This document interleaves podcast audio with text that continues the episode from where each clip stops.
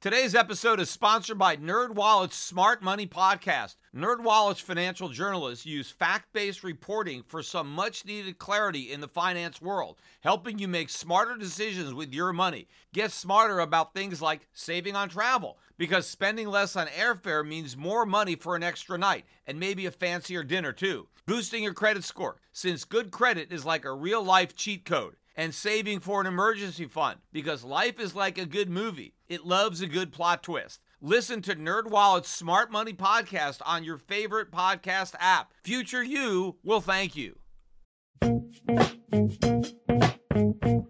The Peter Schiff Show. Well, let me begin the final podcast of 2015 by wishing all of my listeners a very happy new year. It certainly wasn't a happy New Year's Eve day on Wall Street today. Normally, the last day of the year uh, is a positive one. You normally have a you know a Santa Claus rally, and it continues on uh, to New Year's Eve. That wasn't the case today. The Dow Jones finished out its first down year since 2008 uh, down 178 points. Uh, we were down a little more than 2% on the year. The S&P also negative on the year. Nasdaq though managed to gain what about 5% or so, I'm not sure exactly, but it was its weakest gain or smallest gain in a number of years. You know, of course, I'm hearing a lot of people wanting to blame the weakness on oil prices, even today's decline on oil prices, but the entire year seems to be uh, being blamed on the drop in oil prices. You know, I mentioned this before, but the transports were the weakest index of the year. I think they were down about 17% in 2015. Now, that is the index that is the biggest beneficiary of lower oil prices. So clearly, if the transports are the weakest of the indexes, the weakness can't be because of the cheap oil. And it's got to be another reason. And again, I think it has to do with the economy. Oil is being impacted by a weakness in the economy, and so are economically sensitive stocks like transportations. You know, another interesting element of today's sell off, and it's something that I've been observing now for some time, is that the market not only closed on the lows, but made its lows on the close. I mean, we've been seeing this now where the last 10, 15 minutes uh, has some violent selling. You know, we got to down about 150 at, at, one point earlier in the day for a minute. And then the Dow actually almost rallied back to unchanged. Not quite. I think I saw it down only about 20 points.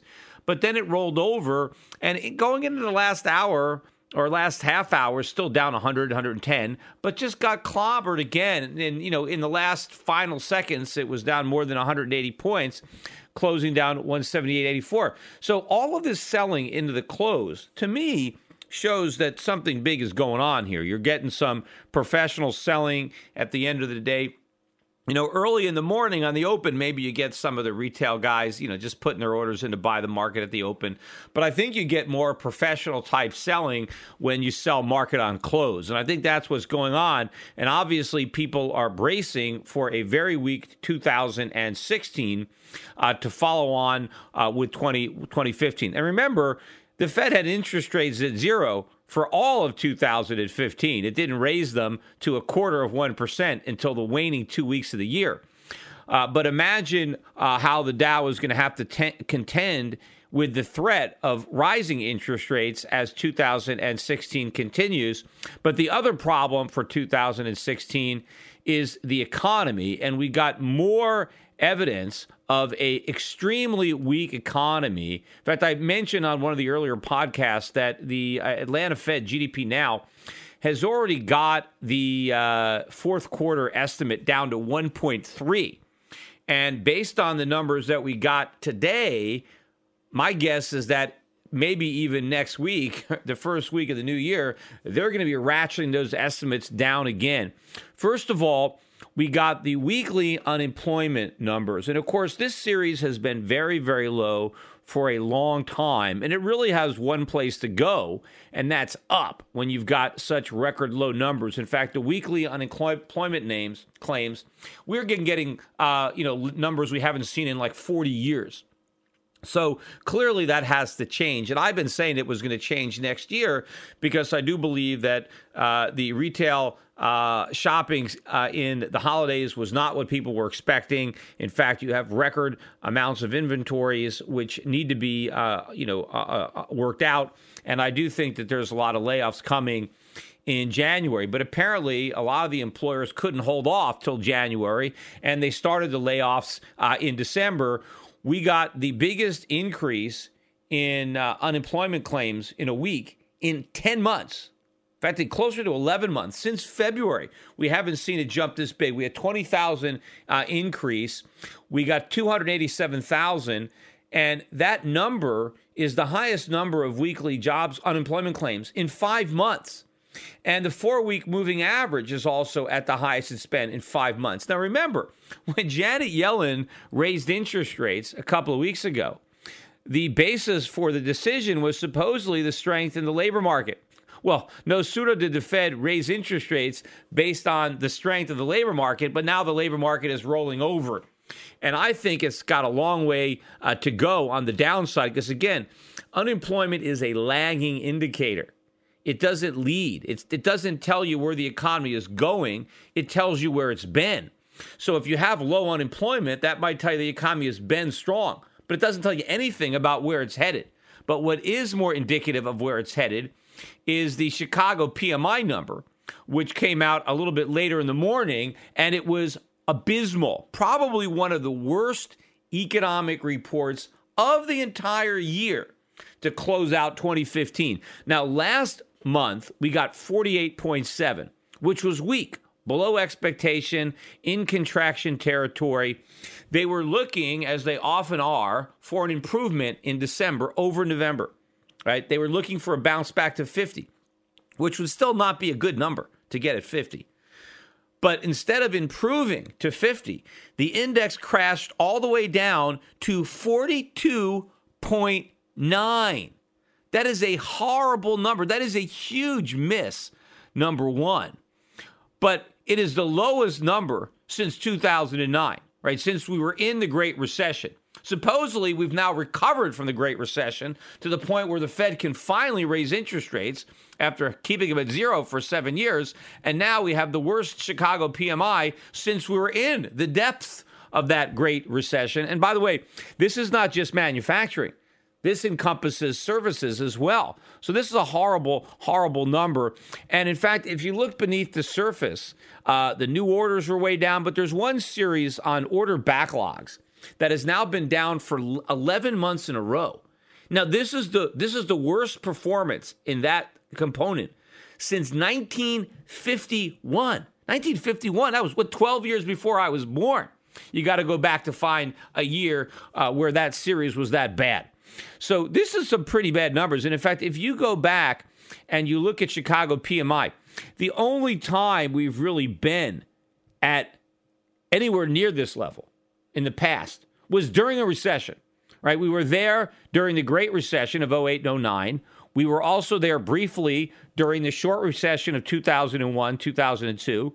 We were there during the recession in the early 1990s right? We briefly, in fact, even during that recession, uh, the 1991 recession, the PMI did not even, yeah, I, I, guess it got that this low, just barely, just barely touched this level. And then it was down at this level a little bit lower uh, in the recession in the early 1980s. That was the one with Paul Volcker when Ronald Reagan first came in and interest rates went up to 20%. Yes, we got a Chicago PMI that got down this low. But We've got the Chicago PMI this low with interest rates at zero or what? Now, well, they're not zero anymore. They're 0.25. Imagine where the Chicago PMI would go if we had to jack interest rates up to where we were in 1980. I mean, imagine where we'd go if we just raised them another one or two percent. I mean, this this is unprecedented if we're not in a recession because we've never had this index registering such a low number when we were not in a recession. And it is possible that we are in one right? It is possible that the 1.3% estimate for fourth quarter GDP is too high, right? Maybe it's going to come out as a negative number. And if it is a negative number, and if the first quarter is a negative number, then we're in recession. Although it's possible that they will originally report the fourth quarter GDP as positive, and maybe even the first quarter, but then later in 2016, go back and revise the data to show that we were, in fact, in a recession. Because that's what they did with the Great Recession. They didn't report. Uh, the, the, the recession started in the fourth quarter of 2007, but we didn't know that. We didn't know that and think until the end of 2008, early 2009, just when the recession began, because the government went back and revised all their data. So we didn't know it until well after the fact. So it's very possible that they'll do the same thing again. But also, another reason that I believe that the economy is weaker than the numbers suggest is because the inflation rate is being underreported. And if the inflation rate is actually a couple of percentage points higher than what is being officially recognized in the GDP deflator, then obviously we're in a contraction. We've been in a contraction during most of this recovery, if not the entirety of the recovery, which might explain why we're getting PMI data like this. Because if you only get PMI data uh, this bad when we're in a recession, and now we have PMI data this bad. What is the logical conclusion? Well, we must be in a recession, right? If the only time we get it this bad is if we are in a recession, and we've never had data like this when we weren't in a recession, that it certainly makes sense that we're in one. And if it's not being reported, it's probably because the numbers are not accurate, because I believe what's actually happening in the economy, not what the government is pretending is happening in the economy. But you know, despite these horrible numbers, and I was watching the markets pretty closely when these numbers came out, and as bad as they were, they did not provoke any reaction in the currency markets, in the precious metals markets, nothing. Now, my guess is that if we had had a really good Chicago PMI or a big drop in unemployment claims, the dollar would have spiked up on that. Maybe gold would have sold off, right? But we get horrible numbers and nobody seems to care. And it's because, you know, I think we've been getting so many bad numbers for so long that nobody, you know, even pays attention anymore because people have decided that it doesn't matter how bad the data is.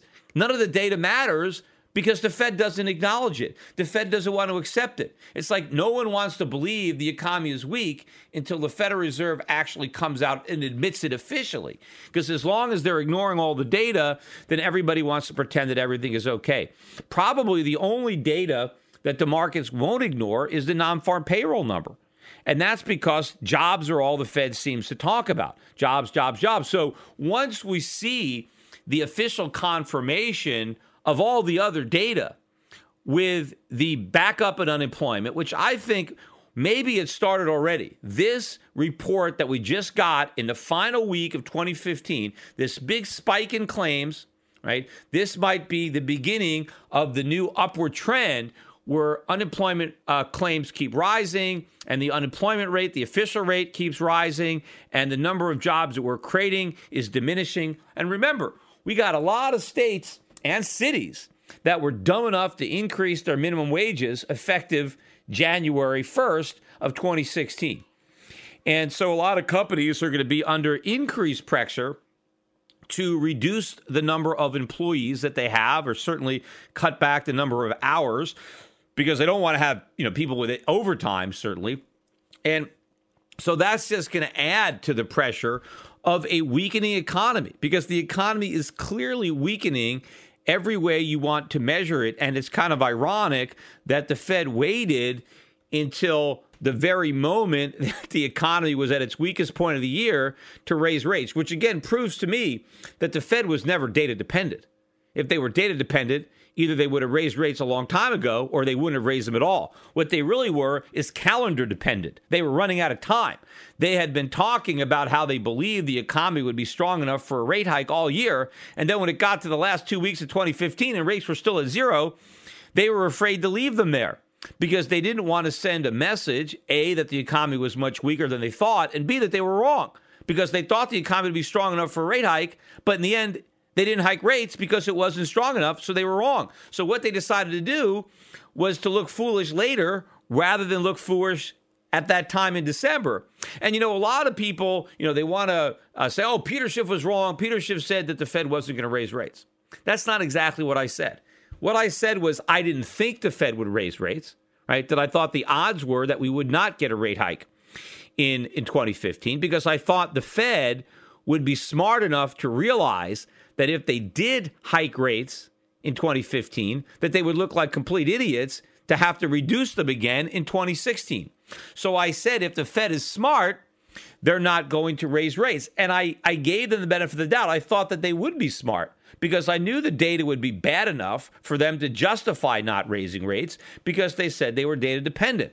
And the data clearly showed that a rate hike based on their criteria was not warranted. But I always said it's possible that I could be wrong and that the Fed will raise rates anyway, that the Fed will raise rates even though the data doesn't support it. And then I said, if they do that, if the Fed does make a mistake, and again, it's a mistake from their perspective, not from my perspective, right? Raising rates is not a mistake. In fact, what's a mistake is not raising them more. The Fed needs to raise rates a lot more, not because the economy can handle it, but because it can't, but because this economy is a bubble and we need to prick it. The sooner the better. But I'm not naive enough to think we can raise rates and everything's going to be great. It's not everything's going to fall apart. There's going to be a huge crisis, but that crisis is part of the solution to the problem. And unfortunately, we need to endure that pain. Right, we get no pain, no gain, and that and that's true in, in economics as well as uh, you know athletics or, or, or weightlifting. But from the Fed's perspective, raising rates is a mistake if they ultimately have to reverse direction and lower them back to zero.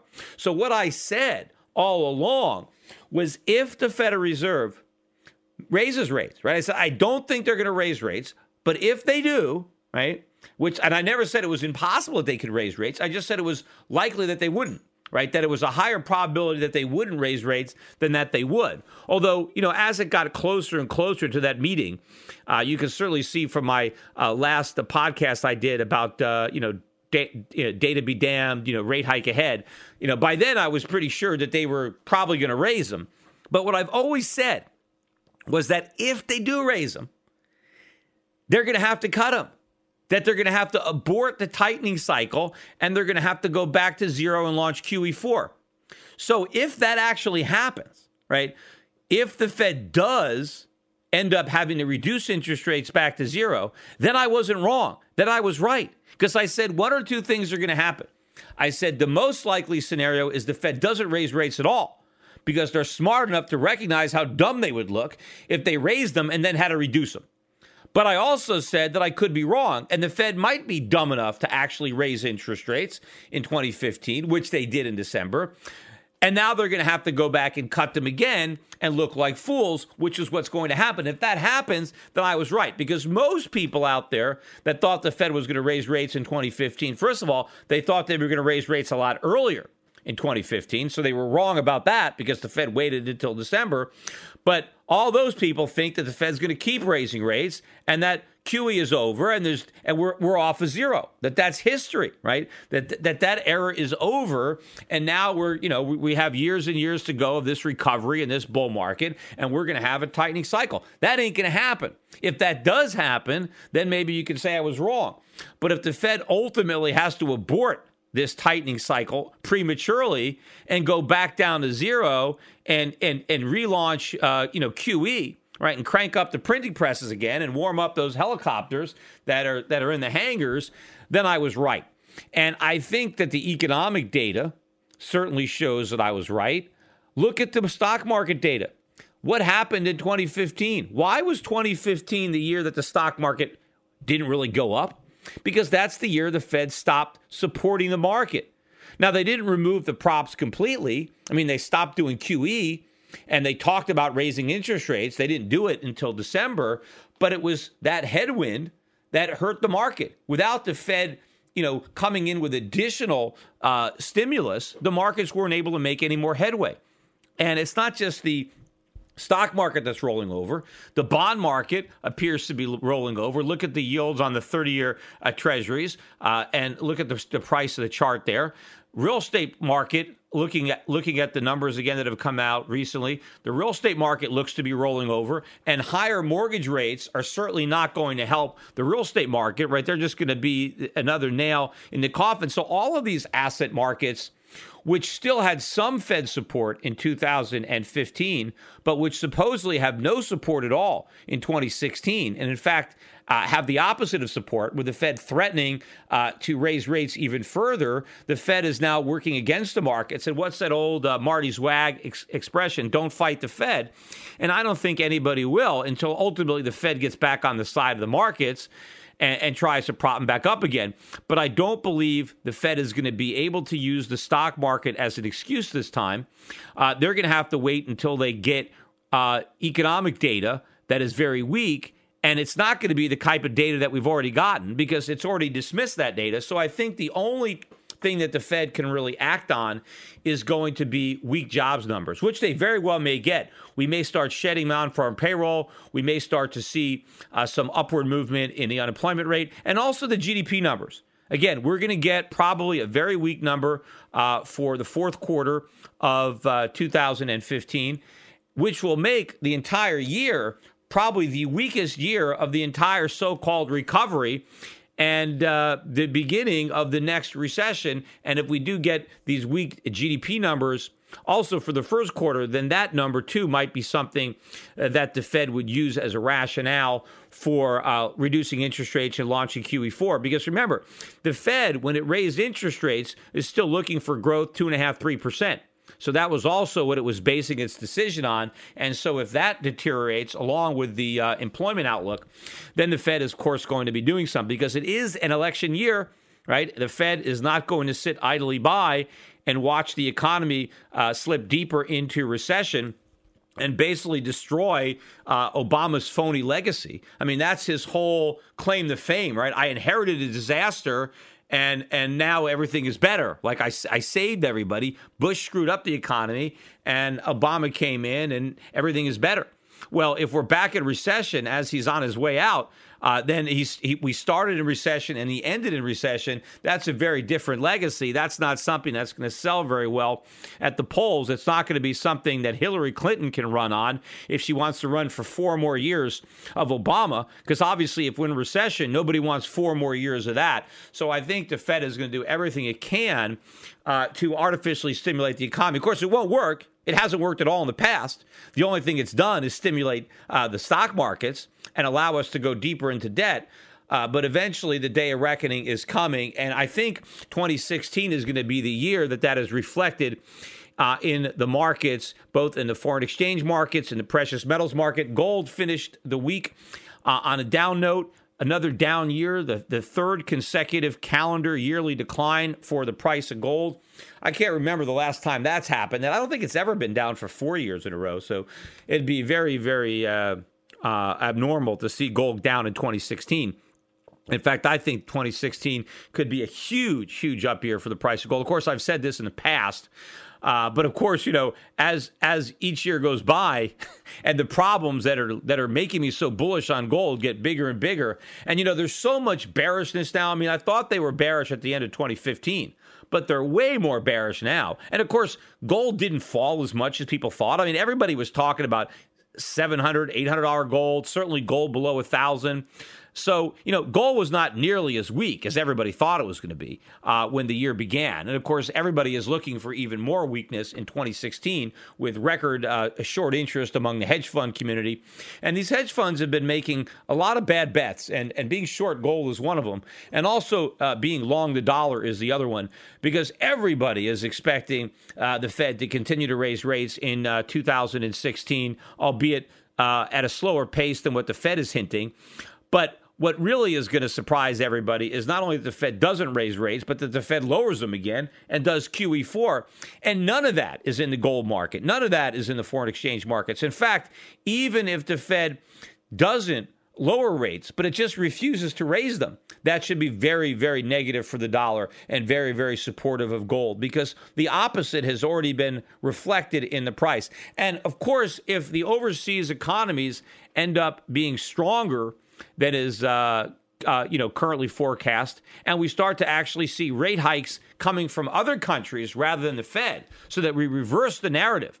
The Fed is easing while everybody else is tightening, or other nations are tightening, not necessarily everybody. I mean, the, the, the consensus is so wrong on this, and the trade is so crowded on the opposite side that when everybody rushes to move uh, at the same time, I mean, we could be talking about a massive move. I mean, really a crash. I mean, a huge decline in a short period of time in big markets like the foreign exchange markets. And I've seen, you know, certain currencies you know, emerging market currencies. I remember in the Asian economic crisis when you saw the Thai baht or the Malaysian ringgit or currencies like that drop 10% or, you know, in a day. I mean, but the dollar, you know, a couple of percent is a huge move in a currency like the dollar, or even you know even the euro or the yen drop two or three percent. It happens, but it's pretty rare. But I mean, I would be surprised if we really start to see the numbers that I think we're going to see, and the Fed reacts where I think it react. We could see a huge move down in the dollar, five to ten percent in one day uh, in the U.S. currency, and of course that wouldn't be the end of it. That might be the beginning of a much much bigger move, which is one of the reasons that I feel so confident that people should not be trying to time this thing and just maintain your positions outside the US dollar, despite the fact that it's risen recently. You know, this is the nature of bubbles. They always get bigger than you think, but they pop, you know, uh, you know, and then if you're if you're on the sidelines, you're trying to time it. It gets very very difficult get, to get back in. And you know, the bigger the bubbles are, uh, sometimes the longer they can go. But once they end, you know, they end with a bang. And I expect this bubble to be no different. Hi, this is Peter Schiff, and long before foreign governments and hedge funds were buying gold by the ton, I urged my clients to put 5 to 10% of their portfolios into physical precious metals. Despite gold's massive rise over the last decade, I still think that a 5 to 10% allocation to gold and silver is a smart investment decision. But buyers have to beware. Big TV gold dealers push all sorts of coins that are poor investments. Bait and switch deals, price protection guarantees, leveraged gold accounts. These are just a few of the sleazy tactics used to swindle inexperienced gold buyers. My gold company is different. We never offer a coin or bar unless I consider it to be a good investment. I want my customers to be educated. That's why I'm offering you a free research report exposing the biggest scams and ripoffs in the industry. Download my report, Classic Gold Scams and How to Avoid Getting Ripped Off for free at goldscams.com. This report tells you everything you need to know about how to avoid losing thousands of dollars with scam gold dealers. It even tells you how to tell if a salesman is lying to you on the phone. This is a must read for anyone considering a gold or silver investment. Download this free report today at goldscams.com. That's goldscams.com.